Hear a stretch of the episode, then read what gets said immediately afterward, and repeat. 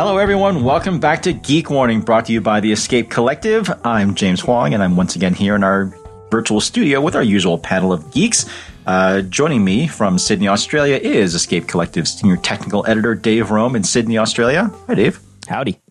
And we also have our other tech editor up in Ireland, Ronan McLaughlin. Hi, Ronan. Hello. We've got well? a we've got a little bit of a short timeline here for you, because apparently you have to go get on a plane to go do something fun. Yeah. Um, yeah. Can we I'm tell playing. Can we tell people what that fun thing is? Uh, I suppose we probably can. No reason why not, I guess. Um, I'm going to I'm going to meet Johnny Long. After I meet Johnny Long, I'm going driving a Formula One car, but that won't be as fun as meeting Johnny Long. Perfect, perfect. How how are those garage cabinets coming along? Uh, I have five built now, so another three or four to go. Uh, That's pretty good. I found myself some worktops yesterday. Mm. I got eight meters of worktop for sixty pounds, I think, seventy pounds. Should wow. have been two hundred pounds for four meters. Wow. You know what that you know what that sounds like to me? Bargain. Sounds like eight meters of clutter. I'm I'm probably not going to use it all, but it was like such a good deal, I just had to take it. May end up needing a new a new tool, a new saw to to cut through it. Um, not sure mm. what I have is up to this, but we'll see.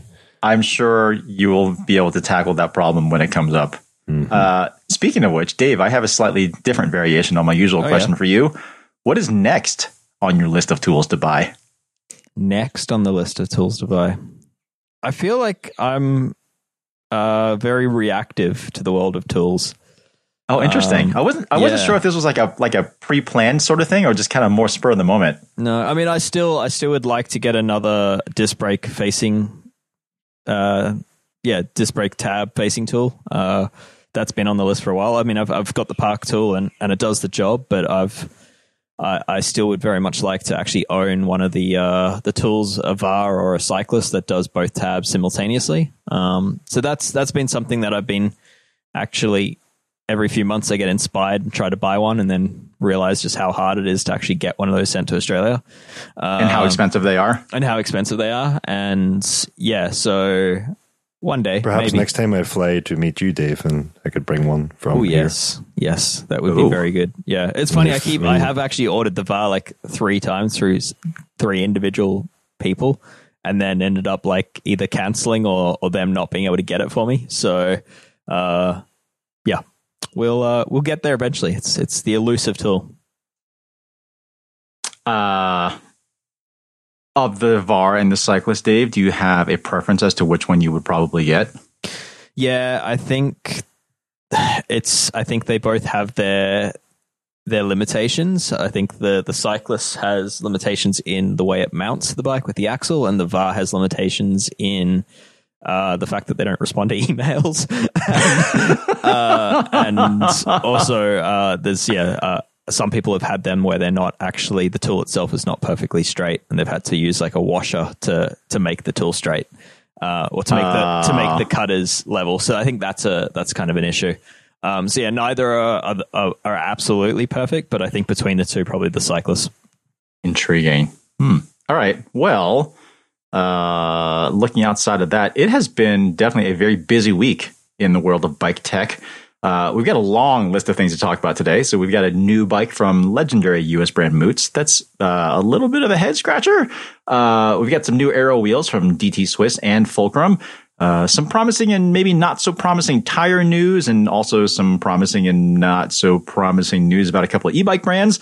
Uh, we're also going to chat about Ashton Lambie's recent adventure with a little bit of a trailside frame repair.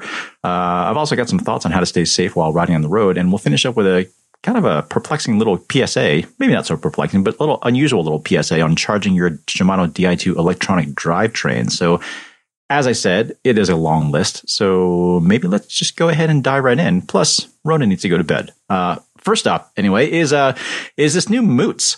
So as most of you listening to this podcast probably already know, so Moots is a Colorado brand that's built its basically its entire identity on handcrafted titanium bikes.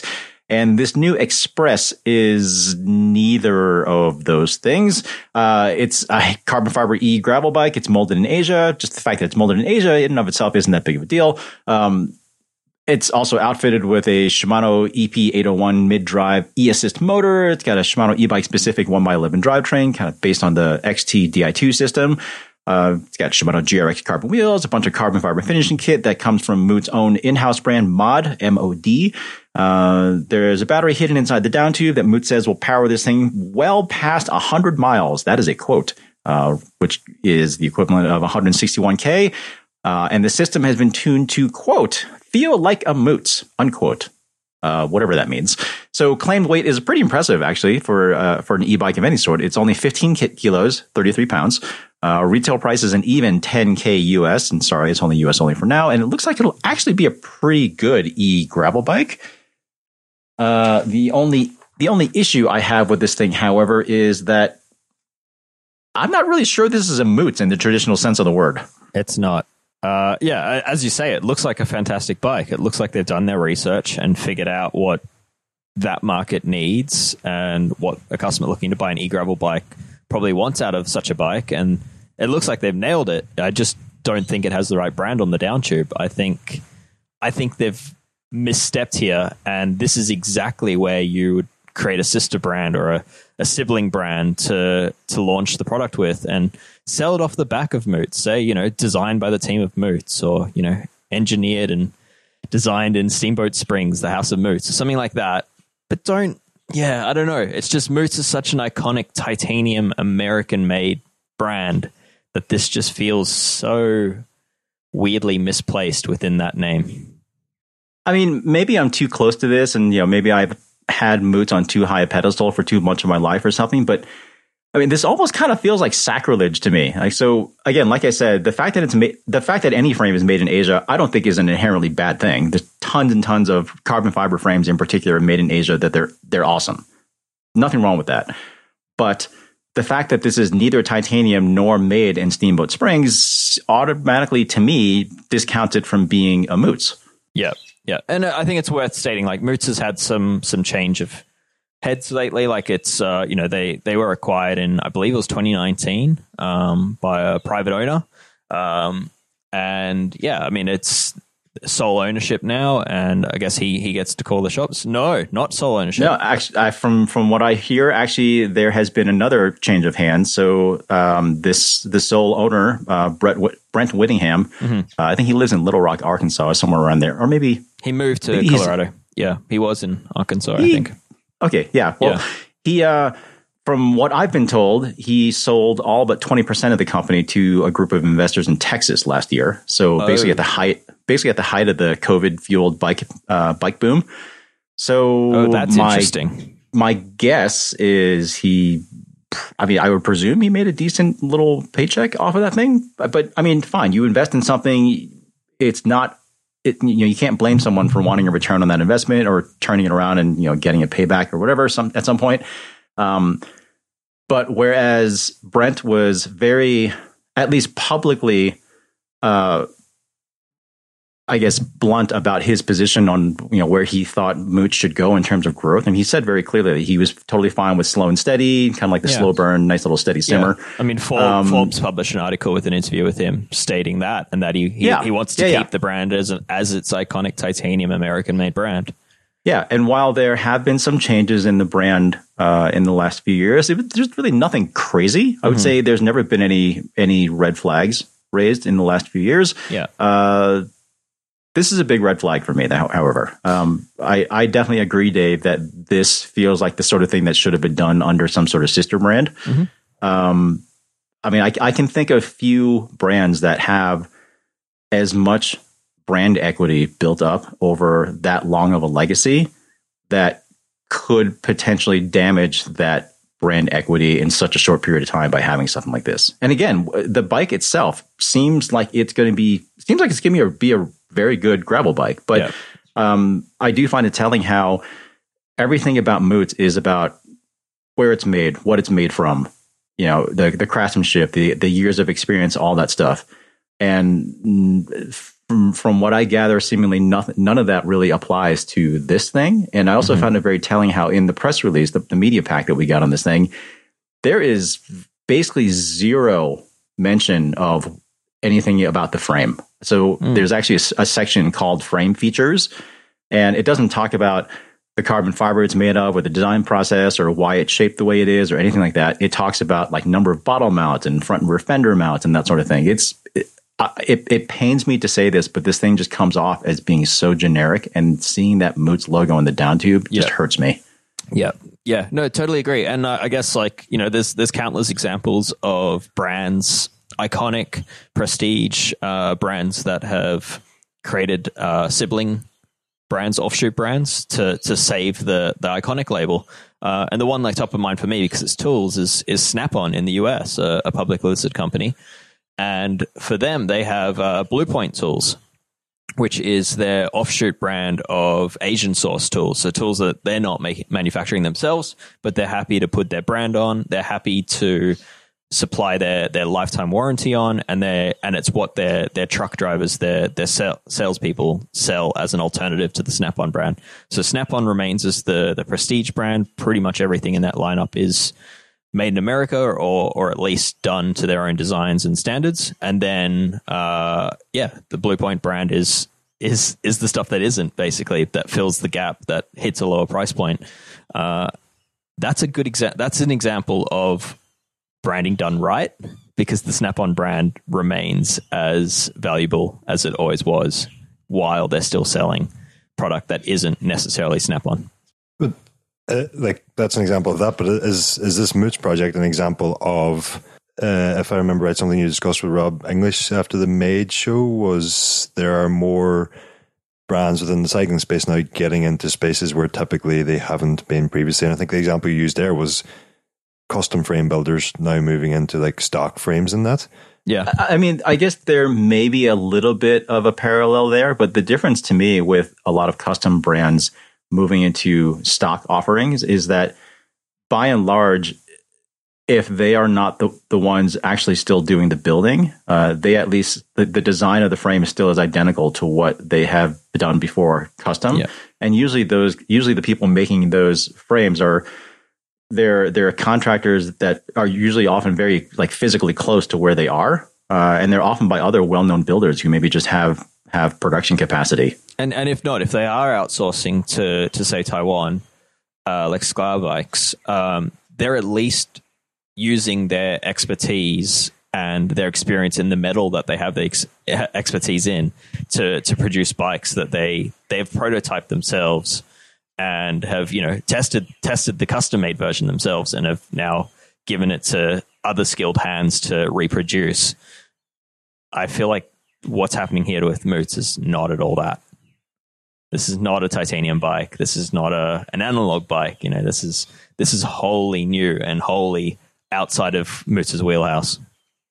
I mean, I do think that Moots probably did need to introduce an e-bike at some point. Yeah, I mean, the, I the reality is the reality is they... their demographic for their customer base is probably on average a fair bit older than what it is for the bike industry at large, which is already probably older than average, I'm guessing. Um, and as nice as Moots bikes are, I could certainly see how you wouldn't want to be some, you know, middle fifties, sixties or whatever Moots owner who is kind mm-hmm. of finding themselves unable to really fully enjoy the bike that they bought however many years ago. So they want to find an e-bike and they would love to stick with Moots. And, uh, you know, my issue is that, you know, I don't, I'm not sure why this isn't a titanium, a titanium e-bike instead of a carbon fiber one. It yeah. just doesn't feel right. Yeah. I mean, in Moots' defense, titanium e-bikes, they probably, they probably looked into it and they're pretty ugly. Like it, to, you know, you've got pretty big limitations on how you can integrate. Like, yes, you can use three D, uh, three D printing to make like the motor mounts and that type of thing, but you still have to consider where the battery goes. And with titanium tubes, that's, that's no easy feat. Uh, it, it would have been quite a lot heavier too, for yeah, sure. It would have been heavier. Um, I get that it makes, doesn't make a lot of sense there, but it, it just returns to the idea that like, I'm fine with this bike existing. I just, I just think Moots should remain a, an American-made titanium brand as it always has been, and they can sell off that history in other ways than what they're doing here. I mean, at this point, you know, there's no, there's no putting the genie back in the bottle, so to speak. Mm-hmm. Um, this bike is out. Uh, Moots can't move it away from, like, they can't remove their label from the down tube. Nope. These bikes have already been produced, from what I understand. There's not very many of them, from what I hear. Um, so I guess it remains to be seen how this goes and what sort of effect this may or may not have on the brand. Um, to be very clear, what it means for future models. Yeah, totally. And what it means for, for Moots in general. Like, yeah. What is Moots going to be as a brand? So, yeah. um, you know, to be very, very clear, like it, it, I, the article that's out right now on Escape Collective, it certainly is not terribly kind to this decision by Moots. Um, but, you know, I certainly want to let everyone know that I, I certainly derived no joy in writing this article. Um, Moots is a brand that's certainly very near and dear to my heart. Um, you know, grew up absolutely lusting and, and, you know, adoring the brand growing up, looking at them in magazines and that sort of thing. Um, and it, it just, it, it just hurts me to see this happening. And I hope I'm wrong. Um, mm. but I don't think I am. So we'll see. Yeah. Um, all right. Well, in less controversial news, um, we got a couple of, well, I guess a bunch of new road wheels from I'm a couple sure we of could say things to make it controversial. we probably maybe could. Um, but we've got some new not... road wheels from Fulcrum, don't we? Yeah, um, I've been willy all over my wheels today. Uh, sorry about that. Uh, really need to apologize for that. Uh, it's late at night here. Uh, but yes, Fulcrum do have a new set of uh, what they're calling more versatile and more affordable uh, wheel sets that are pretty much based on the Speed forty-two and Speed fifty-sevens that we've seen released earlier this year. Uh, in fact, these new wheels, they're calling the Wind forty-two and Wind fifty-seven. And as the name sort of suggests, they have pretty much the exact same rim profile as those more expensive um, speed performance-focused wheels. Um, but these are obviously replacing the existing Wind range, and the, the new the new wheels are or the new rims are taller and wider with a new twenty-three millimeter internal rim and twenty-nine millimeter external. Uh, they're carbon, of course, and they're hooked, tubeless, compatible, and uh, they also feature that sort of sealed rim that we, you know, come to expect from Fulcrum and Campag also. So tubeless compatible without like rim tape. Um, but despite being taller and wider, Fulcrum are saying that these wheels are actually lighter than the old Wind wheel set. So they're saying that's thanks to a new sort of mix of carbon and new carbon layups. Um, but yeah, uh, sort of, Rel- I was going to say relatively affordable. I can't. I probably can't go that far. Uh, you're looking at twelve hundred and fifty pounds, sixteen hundred dollars, fourteen hundred euro, um, for a wheel set that's basically the same as the Speed wheel set that's eight hundred euro more expensive. Um, the only the only real difference again being that carbon layup. Um, it's the F F eighty mix that Fulcrum calls it in the in the new wheels versus the F F one hundred in the Speeds. Um, and basically the difference is there that they're a little bit heavier, um, but mm. aerodynamically they should perform mm. pretty similar. The, the the standout there was the twenty-three millimeter internal width, because Fulcrum's yes, been yes. historically very traditional, as you know, along with Campag in that in that sense. Uh, but yeah, twenty-three is wider than I thought they would have gone. Yeah, um, I mean, it's the twenty-nine that jumps out to me, the external width mm. being a bit of an arrow weenie or whatever. Um, mm-hmm.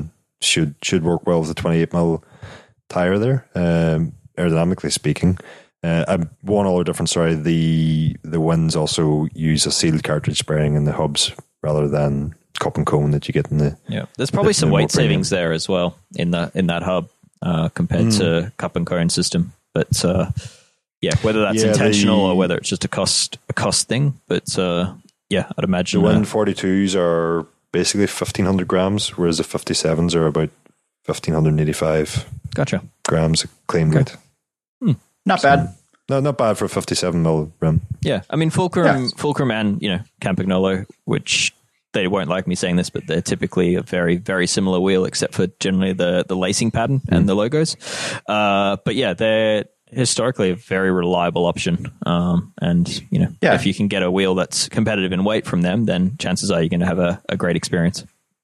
Yeah, mm. and reliable in terms of hub quality in particular. Uh, like their yeah. bearings have always been really good, and the build quality has generally been very good. So um, historically for me has been one of those brands where they don't always kind of like jump off the page on mm-hmm. paper in terms of their specs. Um, but it, the, oftentimes it's one of those things where the qualities, where their where their positive qualities sometimes don't really come out until, you know, several years down the road. Yep. An underrated product, which is saying yep. something because they're actually quite popular. So it's, yeah. Um, the other, I'm not sure if I mentioned this starting up, but I meant to, but the other big difference between these and the speeds that, that these are actually rated for or approved for light gravel use or uh, A S T M category two. Yeah. If you know what that means. Um, yeah. It's kind of, it's, it's in relation to like, uh, the the testing done on the wheels and the the rider w- system weight. So it's like the if you see like a, a ninety kilogram max limit on a set of wheels, it typically means that they're specifically for road use. And then uh, the one hundred ten kilogram uh, system use typically means they've passed the standards for, for use on on light off road use. So um, that's sort of where that comes from. That's worth a deep dive. We should we should uh, we should flag that and come mm-hmm. back to that topic at some point. Scribble on, that on down, Dave. one hundred twenty kilo limit on, oh, there you go. On the new fifty-sevens. Yeah, there you go. So, um, mm-hmm. yeah, I might be confusing uh, standards there a little bit, but uh, yeah, we'll, we'll we'll come back to that. Yeah, I think, well, Fulcrum at least are referring to this one in terms of it's these wheels are approved for light gravel off-road mm-hmm. use. Uh, so take them any further than that, you're likely to not do them any favors, but they're certainly... You know, one one of the things they're marketing as a difference between these and the speeds is the options it offers you in terms of going off the tarmac. All right. Well, anyway, uh, I suppose maybe we can look into bringing a couple of these sets of wheels in for review if we think about it. Um, but let's move on to tires in the next uh, in the next little bit of news here, um, because we got a couple little interesting developments. So I feel like it's been kind of forever and a day that uh, various people have been trying to come up with an airless bicycle tire that doesn't actually suck. Uh, and one of the most intriguing entrants uh, is actually made out of metal, of all things. So more specifically, it's a nickel titanium alloy called nitinol that this new brand called the Smart Tire Company Uh, it says it's a, quote, lightweight, highly flexible, super elastic metal that stretches like rubber, but is strong like titanium and will always instantly snap back into its original shape, unquote. Uh, looking at the tire itself, it kind of looks like sort of like a big slinky toy that's kind of fashioned into a hoop and then covered with a traditional tread. Um, looks like it a is really kind of fancy garden hose. Kind of, yeah. So mm. like it is covered. The metal is covered all the way around. Um, So some pretty intriguing qualities. So it, the company is saying that it can be retreaded for just ten bucks, uh, starting at ten bucks. So meaning you can theoretically use the same casing over and over again, which is good for sustainability, of course. Uh, and then the claimed weight is actually surprisingly reasonable at four hundred fifty grams for a seven hundred by thirty-two size. Um, I mean, if any of this sounds kind of familiar, that's because it was actually previously pitched not too long ago under the metal moniker, metal as in M E T L. Uh, from a few years ago. So, but now the, the big difference is that it's supposedly ready for primetime, if you consider primetime being Kickstarter campaign. Uh, and a pair of tires is selling for, hope, well, it looks like everyone's sitting down. A pair of tires is selling for five hundred U S dollars.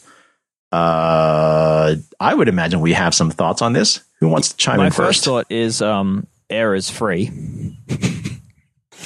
To inflate your tires with, and that's like the main pitch here, right? Is that you for, it's for an airless tire, yeah, for the meantime. Um yeah, anyway, it's uh I think that's that's worth noting. uh I also think historically any airless tire has always fallen apart in the actual usability of it, in terms of getting it on the rim easily, taking it off the rim if you ever need to do it, uh and then bigger picture, what does the tread look like? What You know, how does that perform? Does it actually grip? Uh, I think it's a very interesting engineering problem to solve. And, you know, the company has contracts with the likes of NASA and all that. Uh, I, I truly do believe it's it's a very interesting segment, but I, I think it's uh, one of those engineering problems that is probably harder than it needs to be, given pneumatic tires are so good. Do you get the feeling it's one of those engineering problems that the engineers have looked at the bicycle and thought that would be a good place to start, rather than maybe looking at somewhere that might be a better place to start? Wouldn't be the first time. Can mm-hmm. someone say, did I hear someone say Superstrata? Yeah, I think, I think Bicy- they've even, bicycles, they're easy. I think they've even gone on record to say that they're, they're starting with a Kickstarter bicycle product as like a, a you know, a way to prove the product in a consumer marketplace, you know, rather than mm. starting in cars or something like that. All right. Well, like I said, I mean, this whole metal tire thing or the airless tire thing, uh, it's something that people seem compelled to continue to chase, and we'll see how this one goes. Um, five hundred bucks a pair, though, sounds like it's basically just going to be a little bit of a science experiment, but we'll see. Yeah. It'll, it'll be it'll be fun to follow. It's promising. Um, I think. Yeah. Given it, given if, the, if anything, the, the it, company behind it and the history that they've they've had in getting here, I think it's probably one yeah. of the more promising options. It's going to be interesting interesting to follow regardless. Yes. Um, so in not so good tire news, however, we've got a recall to share. So this time it comes from Pirelli. Uh, specifically, the recall applies to the P zero Race T L R, those road tires in the seven hundred by twenty-eight mil size. Uh, the official notice suggests there's about fourteen and a half thousand affected tires floating about. Um, although the notice supposedly only affects tires sold through competitive cyclist, Trek, and Angry Catfish stores between March twenty twenty-three through July twenty twenty-three. Um, and th- there are also date codes listed between ten, be- between ten twenty-three and twenty-four twenty-three.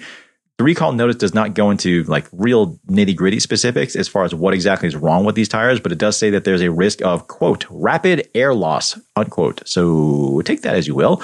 So as always with any recall, if you think you might have some of these things, the first thing you need to do is to stop riding them uh, and then contact your place of purchase for more info. But uh, you should keep in mind that even if you didn't buy those tires at one of those three retailers mentioned, uh, it's unclear if Trek may have been the distributor for wherever you did buy them. So, uh, Best thing to go. Best thing to do is just go ahead and head over to Pirelli dot com for more info on that, and um, play it safe, because I would say that uh, a, a sudden tire blow off does not sound fun. It says with uh, with certain rims, um, it's where is something I saw mentioned.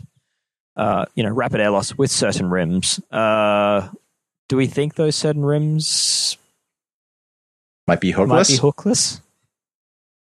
You know, it's unfortunately just vague. Yeah. I mean, that's that's the, always kind of the thing with these recall notices. Like they're they're meant for the general public. They're they don't they often don't contain anywhere near as much technical information as we would want. Mm. And realistically, this that's it, they probably only include just as much technical information as the manufacturer is willing to disclose. Yeah. Um. So don't know, and we don't know if this is a yeah. We don't know if it's a, a hookless thing. We don't know if it's like a, a sudden casing failure. If the bead itself is going to break, if the tire is going to blow, we, we don't really know. Um, just don't really have a whole lot of info. But yeah, the point point being, uh, if you have some of those tires, stop riding them. Uh, and like if you have been riding them and you're thinking to yourself, oh, these have been fine, I'll just keep riding them. The problem with those those sorts of things is they're often fine until they're not. Um. So some of you listening may have uh, maybe thinking to yourself that this is not a new recall. It's like, huh, I think I've heard this before. Uh, that's because Pirelli did announce this recall earlier in different regions. Uh, so this is this is a notice that just went out to North America not too long ago. Um, same tires, same date codes, um, from what I understand anyway. But the, the difference here is that each country does have its own governing body for this sort of thing. Um, so that's why notices are kind of going out somewhat haphazardly, but either way, the the tire is the same, the advice is the same, and uh yeah our advice is certainly yeah, the same. They, play it safe. They just needed to establish that the American air was causing the same issues as the as the British yes, air. Yes, and yes, uh, yes, we've we got there. All right, anyway, enough with tires. Uh we're gonna head back to the e-bike beat just for a bit. Um so it's very very likely you have heard about this brand Rad Power. You've probably seen a whole bunch of them rolling around uh, wherever you are. Uh, we've certainly talked about them here in the past, and Rad Power has made an interesting announcement the other day saying that given all the attention uh, in recent months on e-bike battery fires, uh, moving forward, they're committing to only producing bikes that comply with U L safety standards. So uh, the company C E O, Phil Molyneux, sorry, I'm My apologies, Phil, if I'm butchering your name. Uh, recently said to recently said in an interview with the tech publication The Verge, uh, quote, "We're very passionate about safety of our riders and the quality of our bikes and pushing the industry forward. And that's coming from the mantle that we are America's largest e-bike brand. And so we have a responsibility to drive the e-bike momentum forward in terms of the safety agenda," unquote. Um, so just to provide a little bit of background, U L is maybe better known by its old name, Under Riders Laboratories. Uh, it's a U S-based but global nonprofit organization. Uh, it basically just sort of determines if a whole bunch of different consumer products are safe to use. Um, I think it's great that Rad Power is making this pledge, and I think it's good that it's going to happen as soon as model year twenty-four stuff. So it's going to be rolling out pretty soon. Um, uh, however, Rad Power has been selling an awful lot of bikes, and that also means that the company has been knowingly uh, putting out over six hundred thousand of these e-bikes out into the world that were not U L listed, and that was by their own choice. Yeah. I, I kind of see there being quite a lot of P R spin in this one, in that they are probably in the near future going to be forced to offer something of U L standards or or equivalent uh, in order to sell their bikes within certain regions of the U S. Like New York are pushing for this. Uh, I know there are other other states in the U S that are quickly moving to bring in um, required standards in this in this level. And I think, yeah, Rad Power to exist as a company moving forward would have had to have done this anyway. Uh, yeah, so I, I kind of see this as a bit of spin. I think they, they needed to do it. I, I agree, James. It's it's a bit worrying that it's taken them this long. Uh, and I think it's also worth noting that any brand that isn't meeting these standards or an equivalent safety standard, um, you probably shouldn't buy, I think is is probably the... The, the main thing to say. Like, you know, all all the high end e-bikes that in the market, Bosch, Shimano, Bros, whatever whatever high end brand, they all pass these standards. It's just the the lower cost stuff that I think is really worth looking at and scrutinizing before you ever purchase one. And the doubly frustrating thing about it is that for the brands who aren't up to these standards, it, it and for the likes of Rad Power moving to these standards, it, it might already be too late for a heck of a lot of people who want something as awesome as an e-bike, uh, because I know there's like apartment blocks, and you know, you spoke about New York City and all there, where bans may well be implemented, and if the person implementing those bans are not cyclists or fans of e-bikes, it may be very difficult to get those bans overturned. Yeah, um, yeah, the damage uh, you know, is absolutely done. Much, this. much worse yeah. than much, much worse than that is obviously when there's a, a fire that happens as a result of one of these, and. Yeah. You know, whole buildings at risk, people with insight are at risk. Um, yeah. So, yeah, it's just, yeah, it, it's kind of these shooting themselves in the foot, and that just as e-bikes are taking off, you're getting all this bad press because they're just not up to, or a few brands are not up to standards that, that the others are. Yeah. And I don't, uh, I don't want to come off as being anti e-bike at all. And I actually really like e-bikes. Uh, I obviously own one. I've talked about our Urban Aero quite a bit. Um, I, Dave, you just bought an e-bike. You know, My Wade, he one. has a, a the second mm. one. You know, Wade has Wade has a, a Specialized Levo that he that he commutes on quite a bit. Um, I, I'm very pro e-bike in general. Um, I'm very anti low quality, sketchy. Sort of, you know, sketchy manufacturing e-bike. Uh, let's just make that very clear. So I, I certainly know of a whole bunch of shops who actually won't work on bikes, uh, won't work on e-bikes that don't use U L certified components.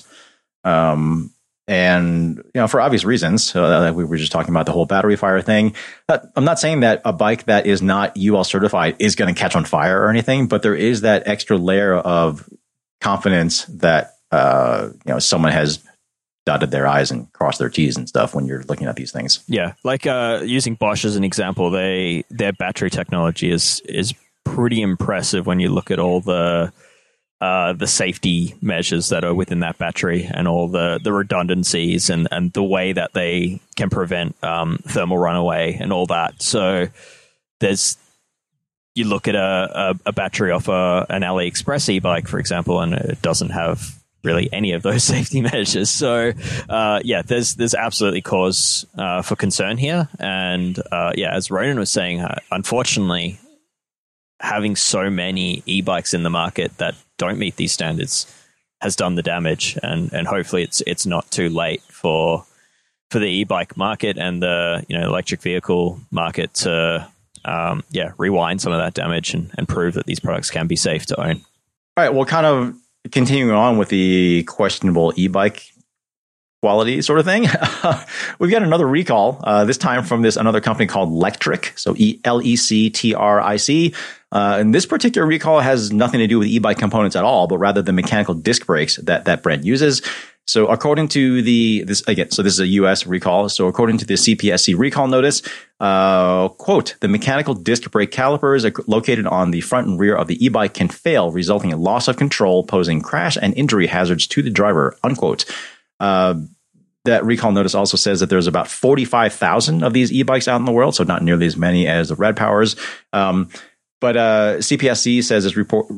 C P S C says it's received reports of uh, four reports of a loss of braking power, inju- quote, loss of braking power, including two injuries that involved cuts, scrapes, and a broken bone, unquote. Uh, Of course, the notice says that you should stop riding these things right away, uh, and the company apparently is reaching out to owners directly to supply replacement front and rear mechanical disc brake calipers, uh, and they're also supplying up to one hundred dollars toward the cost of replacing those. Um, so, kind of going along the lines of what you were saying earlier, Dave, I don't, I don't see this as a failing of the e-bike industry specifically, but it's most definitely a failing of, you know, super cheap and crappy e-bikes in general, because these e-bike components do cost money to mm-hmm. add to a regular bike. Um, and then particularly when you have the inexpensive e-bike market kind of selling themselves based on power and range, but seemingly mostly on power and max speed, that sort of thing. Uh, these things are, are class three, meaning that they have, they have throttle control. They, they have assist up to twenty-eight miles per hour, which is, uh, what is that? Is that forty-five K, I think? Um, relatively low cost of entry. They're super popular with kids in particular. Um, I mean, it's bad enough that we have a bunch of crappy bikes out there, period. But crappy e-bikes in, partic- in particular just come across to me as absolute disasters waiting to happen. Yeah, it, it feels to me like brakes are often, far too often, the an area of cost cutting. Uh, I mean, they have to cut costs on everything on these bikes in order to hit the price point. So, but I think brakes are the one that continuously come up as the problem. Uh, and I mean, to me that, yeah, I mean, it, it makes sense that that's the case, because brakes are one of the only safety-related things that you're gonna you're gonna see become a problem, uh, and I, yeah, I don't know. It's for me like a, a bike like this. There's so much more weight in it. It's going faster. You need better brakes on a bike like this than you do on an analog bike. And at, yeah, especially when you've got four kids yeah, on it. And at this price point, we're still seeing analog bikes with brakes that aren't good enough. So it just makes sense that, yeah, uh, to me, I'm not surprised at all by this recall. Like I, I think it's just bound to happen with the number of bikes in the market with, with brakes that just aren't suitable for, for what they need to do. Uh, I mean, you and I, James, we tested some road bikes last year that had mechanical disc brakes that by all means yeah, should have been fine. And that. they just, they just were not safe. Like we, you know, we, we bed them in and we just couldn't come to a stop in what we deemed to be a, a safe distance. And that's a racing bike of a decent quality level. We're talking about e-bikes here, which are much heavier and still trying to hit the same price point. Uh, if anyone listening to this podcast is an actuary, I would love to see some numbers crunched as far as what the potential cost savings are for these companies that are looking to, to spec such cheap, low-quality components on their bike versus the potential cost of a lawsuit that would happen when someone invariably gets hurt on these things.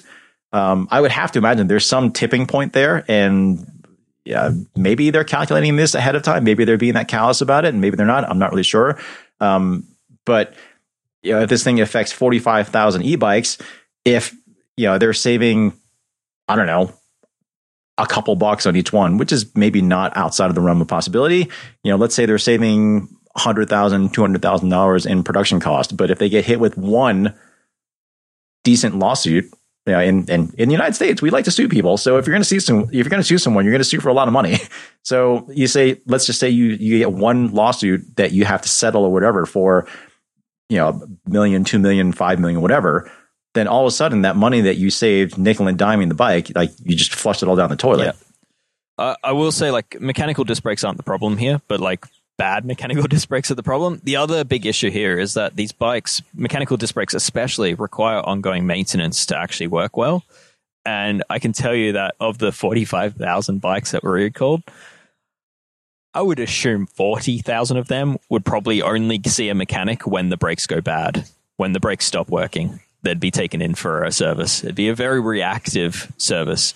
Uh, I feel like you're. I feel like you're being very generous. Maybe with that very number, generous. Dave. Maybe forty-nine thousand and something, something. But yeah, I think that that again is is fundamental here. Is that the e-bike brands are not doing enough to educate customers on the needs to regularly service these things and to to ensure that the brakes are consi- consistently in working order.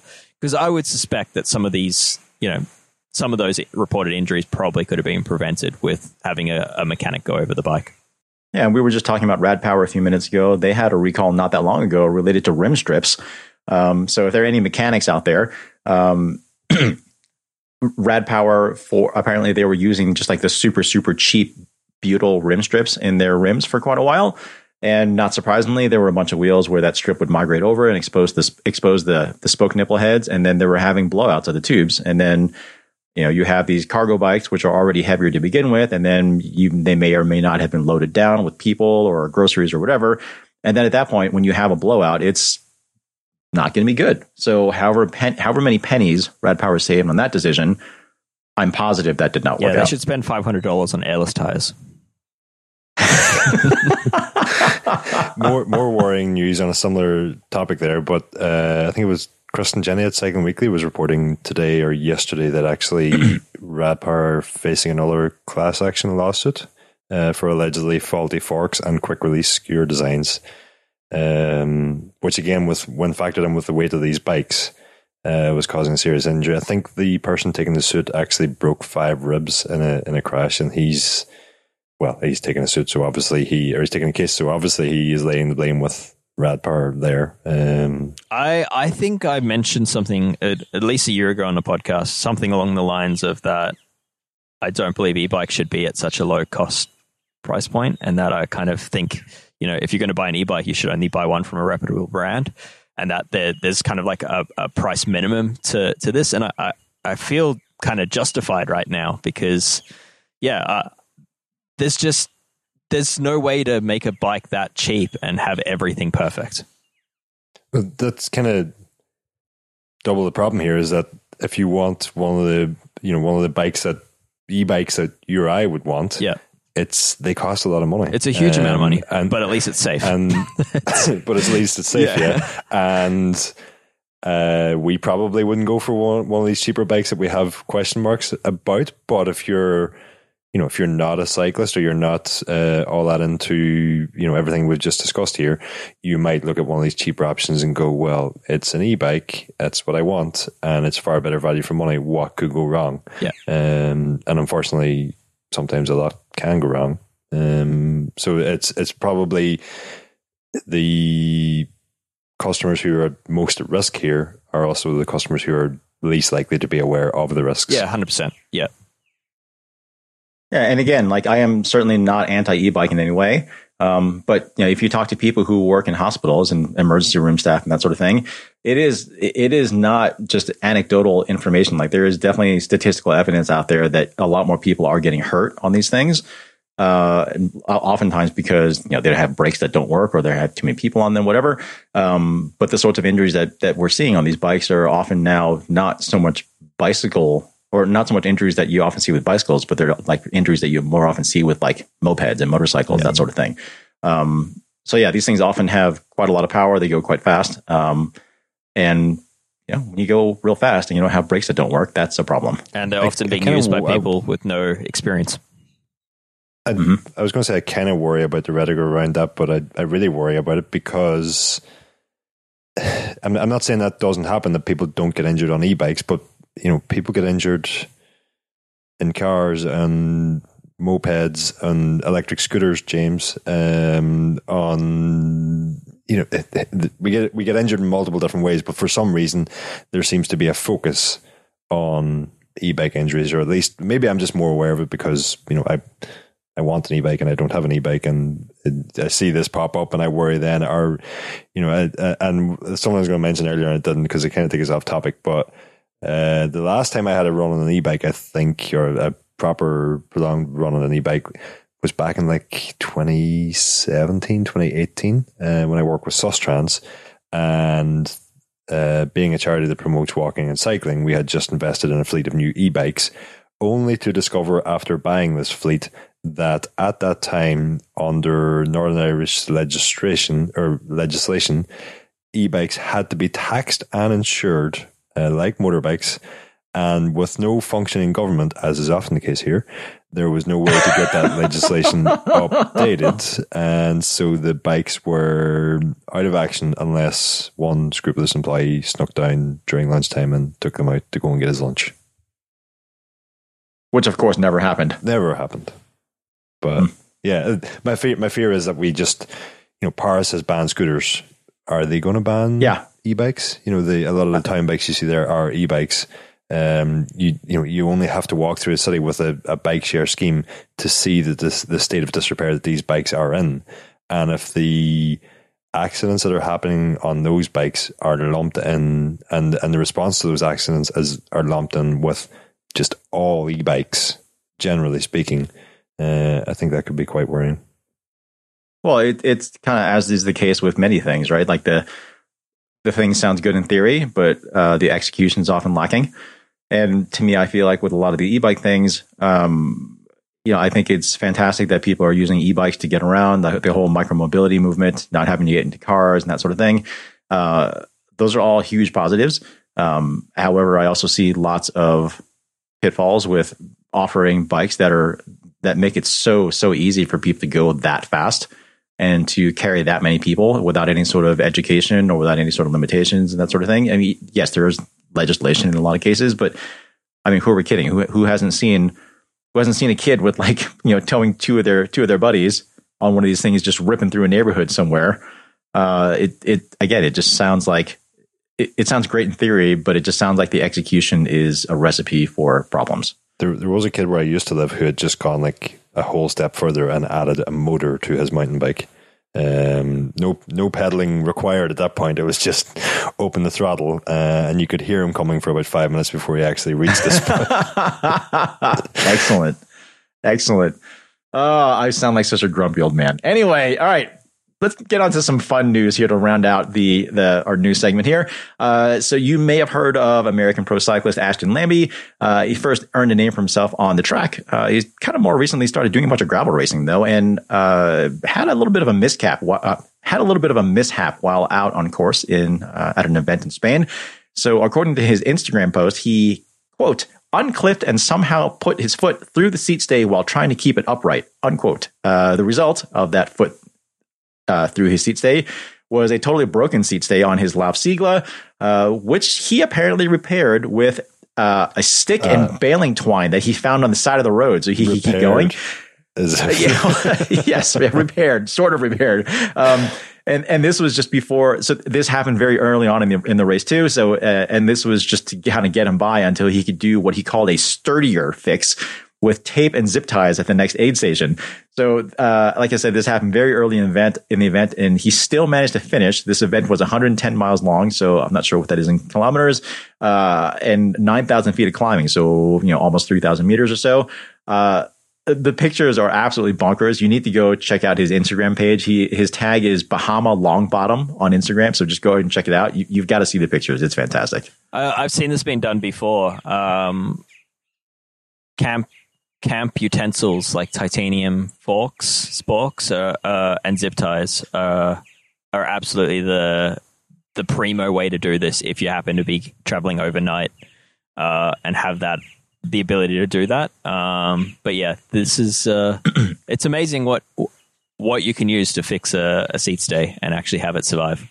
So one product that uh, that someone mentioned to me, uh, sorry, I can't remember their name, uh, but. Uh, Dave, you might remember this thing. It's called. It was called FiberFix. Mm. It was basically uh, this pouch that had uh, essentially like a water activated, some sort of like epoxy fabric wrap. It almost looked like an ace bandage, like if you sprain your wrist or ankle or something like that. But it was already preloaded with a bunch of of, uh, of epoxy. And uh, so that company was bought by J B Weld. It's now called J B Weld FiberWeld. Um, but uh, It, that actually seems like it would have been a perfect, like absolutely perfect product for Ashton Lambie to have with him on this event. Maybe a new uh, sponsor. It's uh, maybe, maybe it seems like a prime opportunity, but I, I did check. Speaking of prime, it's actually on sale for nine dollars on Amazon at the moment. Oh, I checked. Okay. Uh, I, I don't know what you're talking about there, James, but uh, Jack Aitken, who's a member of Escape Collective, uh, Yes, that Jack Aitken. That's a real niche joke. Some people might get it, most won't.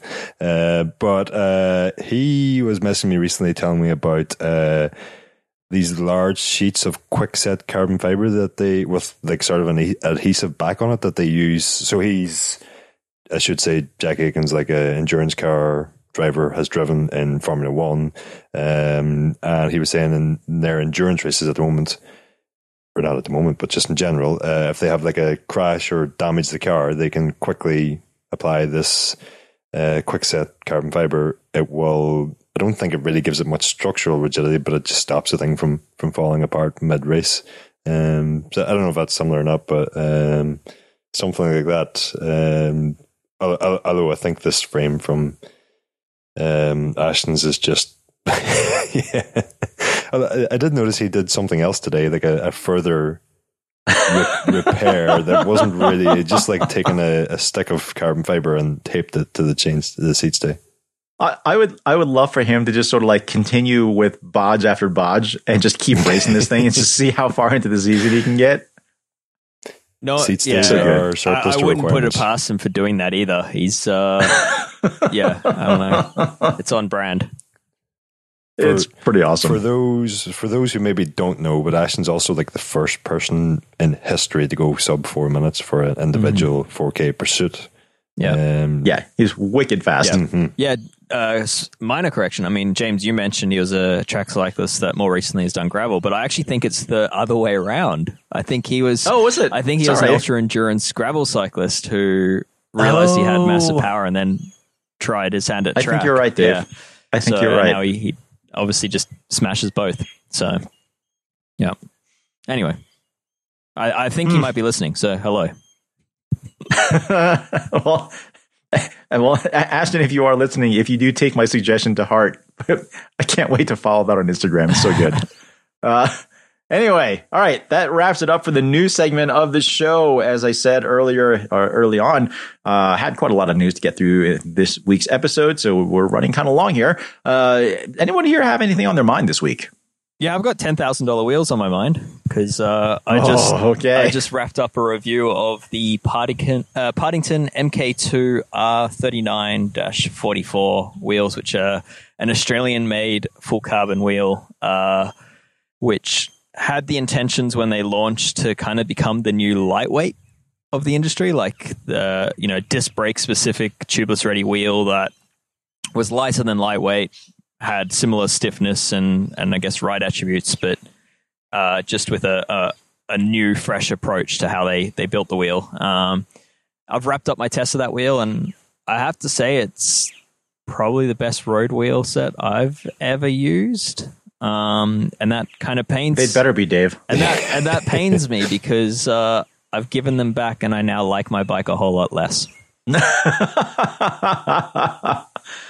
Oh my! I mean, Dave, I think you and I talked about those Partingtons uh, when I did that Syncros wheel review, um, because certainly as jaw dropping as that ten thousand dollar price tag, and that's Australian, isn't it? Yeah, yeah, it's in the six range okay. for U S. Uh, yeah. Um, So as much as that price tag definitely makes my eyes water a little bit, um, it it's actually become a pretty competitive price point at this at, at this point in terms of like what else is out there. It's cheaper than lightweights, uh, um, than uh, Obermeyer lightweights. So yeah, it's I mean they're, they're not the most expensive wheel, which is saying is is ridiculous to say, but it's true. Uh, But yeah, I mean, those, those Syncros are a bit li- uh, a bit lower cost, aren't they? Uh, they were lower cost. They were wider. They were lighter. They were presumably not more lighter. Aero and so on and so forth. They were not. Oh, well, the Partingtons were shallower, though, weren't they? No. I th- Dave, we had this discussion. There was there was something. Uh, the the Partingtons are shallower than the one you tested, but not then compared to the S L Syncros, the light the the lightweight Syncros, which okay, are still a few grams heavier than the Partington. Uh, and then where okay. it gets ridiculous Got is it. that Partington are currently working on a, an even shallower version, which will be about one hundred grams lighter again. Um, I mean, will those even will those even stay upright? I don't know. I mean, and having just ridden these, uh, I'm going to say yes. Uh, they're very impressive, and I think the price reflects that. Uh, but yeah, I, I was blown away by how a wheel can be so stiff yet still somewhat compliant. Uh, and I think you had similar things to say about the Syncros.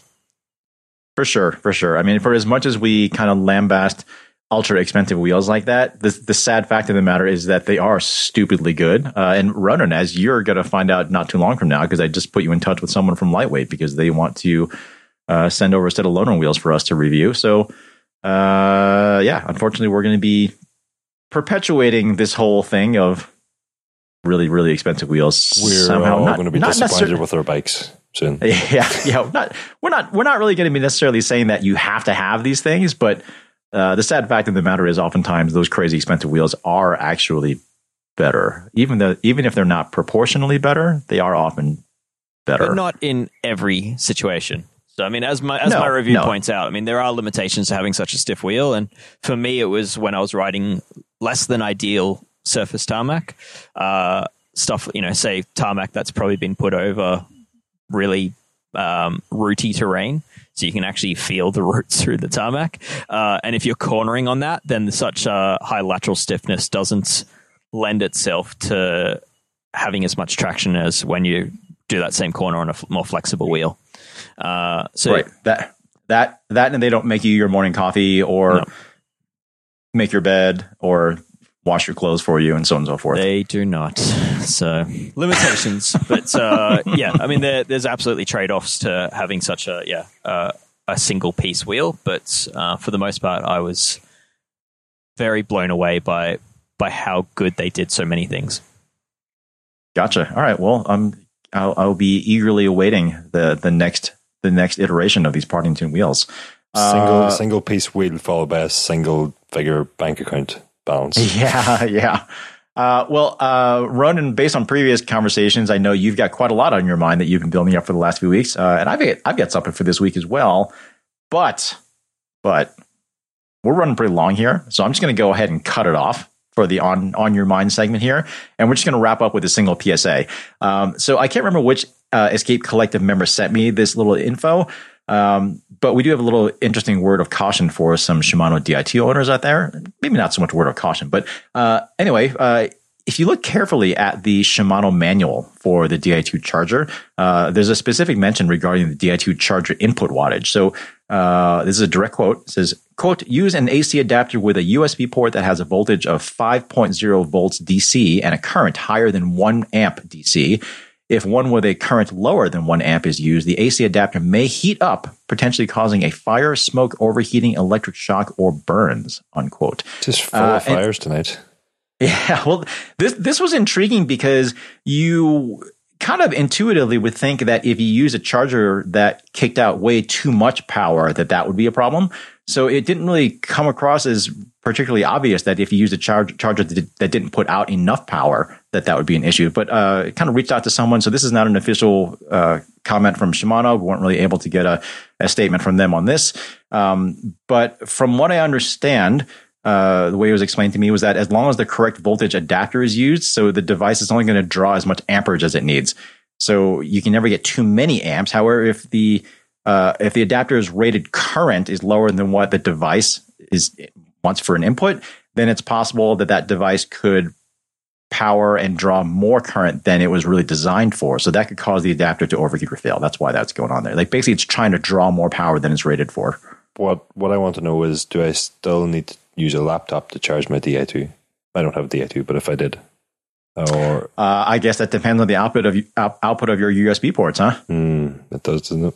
Yeah, um, yeah. One of the one of the rules I was told with D I two is not to plug into like one of the straight generic U S B power outlets, like in a wall, and is to mm-hmm. always go through like a a, a voltage controlled device, like a laptop. But also, you could probably you know quite safely use a, a U S B um, PowerPoint adapter that that you do, is you know of known quality from a a reputable phone manufacturer or something similar.